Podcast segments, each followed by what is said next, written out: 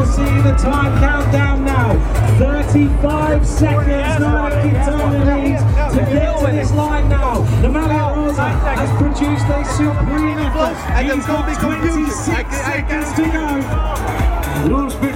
Tom Dumoulin is a rider for the future in the Grand Tours, because uh, also in the Tour de France, because he showed this time that he can already compete with guys like Quintana, who are the big climbers, with Vincenzo Nibali. So I think in the fu- in the future he's going to win the Tour de France. He's he's able to win the Tour de France and uh, to compete with guys like Chris Froome. I think Chris Froome should be shaking a little bit now. I'm Hans Rüegg from the Telegraaf in the Netherlands. Tom Dumoulin will celebrate this victory with big bottles of beer, a little bit of champagne, I heard him say so. And also going back home tomorrow uh, with his family, going to a barbecue with his friends, and uh, probably eat a lot of meat and everything, but uh, that's the way he's gonna uh, celebrate this thing. Hello, thanks for joining Cycling Journals on the Road. Giro d'Italia stage twenty-one just finished behind us in Piazza del Duomo. I'm here with Andy Hood and Rupert Guinness, enjoying an aperitivo in the piazza. The Duomo's right behind our back, the Giro's over our shoulders. Boys, what did you make of it? I'm glad it's over, mate. Long, long Giro.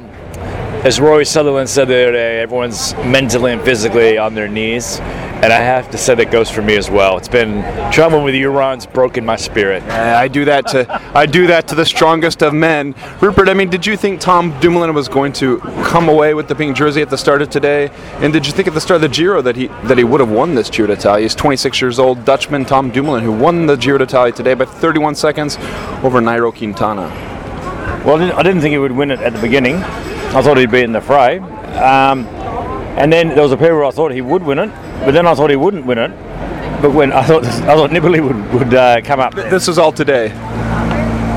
Oh, no, no, no, oh, this morning. No, no, this morning I definitely felt that he would uh, win it unless there was some disaster, or unless there was a circumstance like Cadell Evans had in two thousand eight, when everyone was saying he was going to win the Tour de France in the final time trial, because uh, Carlos Sastra wouldn't be able to do it, and Carlos Sastra did do it. So I was like ninety-five percent sure, but I always keep that five percent extra for the what-ifs.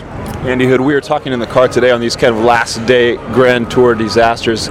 They don't come along very often in Grand Tours. Why is that we don't see these, these not disasters, but these turnarounds for the for the leader's jersey in the, twel- in the Tour de France and the Vuelta, or here in the Giro?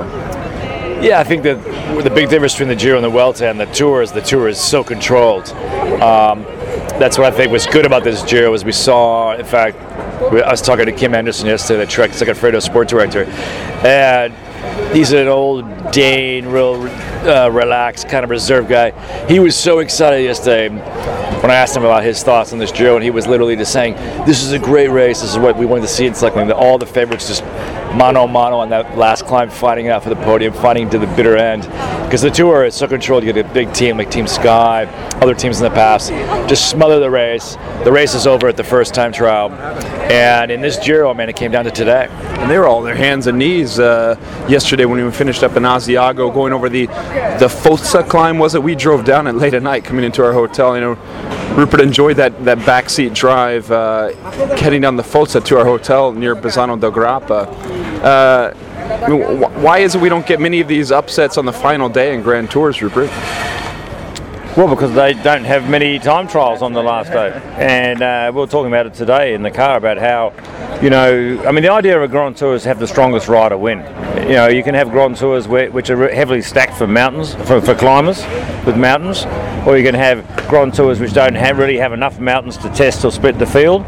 But they call the time trial the race of truth, and the truth is the strongest rider wins, and the strongest rider has won here. And uh, Tom Dumoulin, he can he can climb well. You know, he's riding Blockhouse, I think, really was significant in the psychological uh, contest, because it showed, gee, you know, he can he can compete with Quintana on that climb there. Tom, to his credit, did say, oh, that was just a flat stage, and then you got one climb to the finish that suits him because of his time trialing capabilities to ride tempo and then look after him. But, you know, like, he, he matched every challenge afterwards, really, and uh, I, we definitely had the strongest, and we got the best winner here. We're going to hear from Ike Aviesbeck now on what this Giro d'Italia Grand Tour win means for Tom Dumoulin.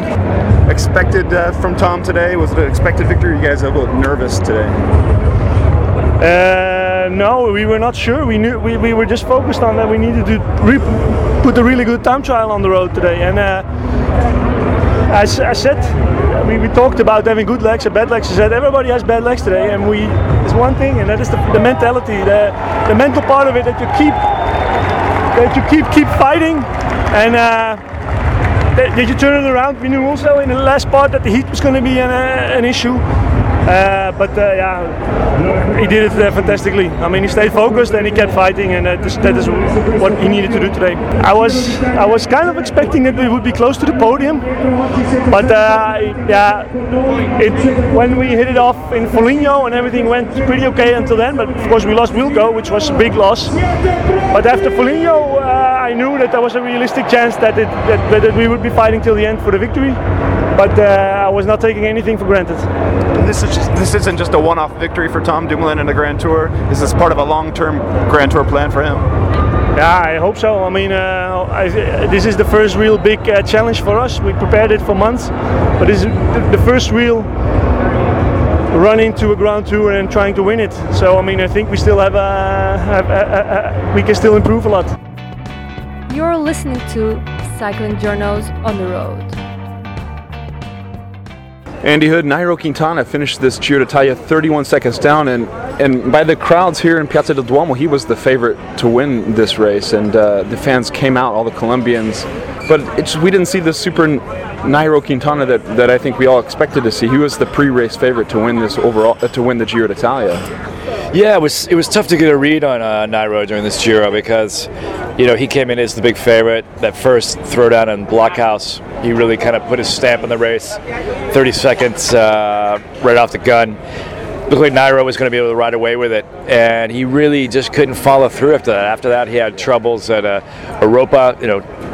Tom Dumoulin came over him in that stage, and then after that time trial, you know, just kind of really put uh, Nairo on the back foot, and he was telling today that he felt a little bit sick on the stage to Piancavallo the other day, which uh, maybe explains why. But you know, he came into the race a little bit, I think, short of peak form. You know, the Giro Tour doubles a big ask, and I think they thought that Nairo, just on his pure class, he kind of just ride through this Giro. You know, he's a smart rider. He's never going to get dropped too much. And they just thought that they would be able to get rid of Dumoulin. And they probably expected Dumoulin to take that big time, but they never expected him to be as good he was, as he was in the mountains. Yeah, and Tom Dumoulin didn't think that as well. Nairo Quintana, of course, gained like around a minute, a minute nine seconds on, on Piancavallo two days ago. Uh, but he, he'd circled it in his road book and said that was the stage where he wanted to make some big gains on Tom Dumoulin. And I think he said that morning he just woke up feeling sick. So I mean, you know, what what, what would have happened had, had, had Nairo been going well in the morning? Had we would have seen the Nairo from the two thousand sixteen Vuelta a España? Uh, what would it, you know? Where would he have been? Rupert Guinness, where does this put uh, Nairo Quintana going into the double now? I mean, do, do you think we're going to see a refreshed Nairo Quintana take on Froome at, at the Tour like we all hope, or is it now, you know, looking to Roman Roman Bardet, to Esteban Chavez to take on Froome? Good question, Ron. Well, one thing is certain, he's not going to do the double. He's not going to win. Yeah, that's because to do the double, you have to win the Giro. Exactly. You don't keep it simple to start with. Oh, yeah. No, but uh, I mean, you have to wonder what the impact psychologically will be on Quintana by him uh, having fallen short of the double. That's what he's put his hand up for, so that's what he's got to be accountable for. Now, physically, he's got a short turnaround because it seems like the Tour's starting earlier than normal. I mean, it seems like it's only two. It's like Andy said about how long of the Tour seemed. It always comes around much sooner than we wanted. I know. Maybe that's just me, my read on it. I think. Um, uh, no, look for, for, for Quintana, he's uh, yeah, a lot of other teams and riders would have been looking at Quintana's performance here with a view to the Tour de France. Certainly, David Brailsford at Sky spoke about that. Um, I'd suggest Matt White has probably done that at Oracle Scott. They've been detailing information on, on Quintana with a view to the Tour de France, because both those teams are going to have um, they're going to be major players in the Tour. the freshness of Esteban Chavez, Richie Porte, um, Simon Yates uh, as well, um, and uh, the other could, Roman Bardet. Roman Bardet. Sorry, you mentioned that. Yeah, Roman Bardet. That's that's gonna it's gonna bring a new impetus into the Tour. I reckon the Tour is going to be faster and harder, and and I I really believe Nairo is going to be, uh, you know, stretched. I think we're going to see a similar result what we saw with Alberto Contador back in uh, two fifteen. I think it was back in uh, was it two thousand fifteen with a, uh, or, or further back, maybe like two thousand. Uh, no, I was thinking eleven. We we've done this before in another podcast, but Contador won the Giro and went to the Tour de France and finished only fifth. fifth. Uh, but at least he had won the Giro. Quintana hasn't done that, and I'm not so sure he's going to win the Tour de France. And Andy, what does this do to for for the future? I mean, are we ever going to see someone else, one of these big stars, come out over, over the winter and say, "I'm going to attempt the double"? I think the only guy that will do it will be Froome. I think Froome will do it eventually. I think uh, he wants that fourth uh, yellow jersey. And maybe he wants to win, you know, get the fifth. Yeah, yeah. And maybe when he gets that fifth in the pocket, he'll try to do the Giro Tour double. But who knows? Maybe he'll be too, you know, he's already, what, I think thirty-three this year. So, you know, maybe Froome won't ever do it because he still wants to win the Vuelta. So yeah. He's going to do Giro, he's going to do Tour Vuelta. So Tour Vuelta, Giro Tour, that'd be four Grand Tours in a row if he did it next year, the double. So it's not going to happen next year. It has to be a, you know, if he does the Tour Vuelta, then he would do the Tour, skip the Vuelta, and then do the Giro Tour. So that would be two more years down the road. So I don't think we're going to see it for for a while. You, you lost me back when you start to talk. uh, who's on first base? What's on second? It was very scenarios. Easy. It was very easy. Well, you, you know, guys, we're doing the double. We're going to be back for the Tour de France. Uh, different cars, different arrangements, but uh, we're doing the double, guys. It's been a beautiful Giro d'Italia. I appreciate you joining me here for the whole ride. And I'm doing the Triple Crown, baby. Andy's doing the Triple Crown. Uh, I think I'll be in for a bit of the Vuelta. Rupert's promising a, a return somewhere. No, I'm, I'm, I'm two thirds into the triple, triple Crown. I did the Two Down Under first. There you go. and and so, uh, yeah, we'll be back, uh, guys. Signing off from uh, the Piazza del Duomo. Salute. Right, cheers. Salute. Thank you for listening to Cycling Journals on the Road.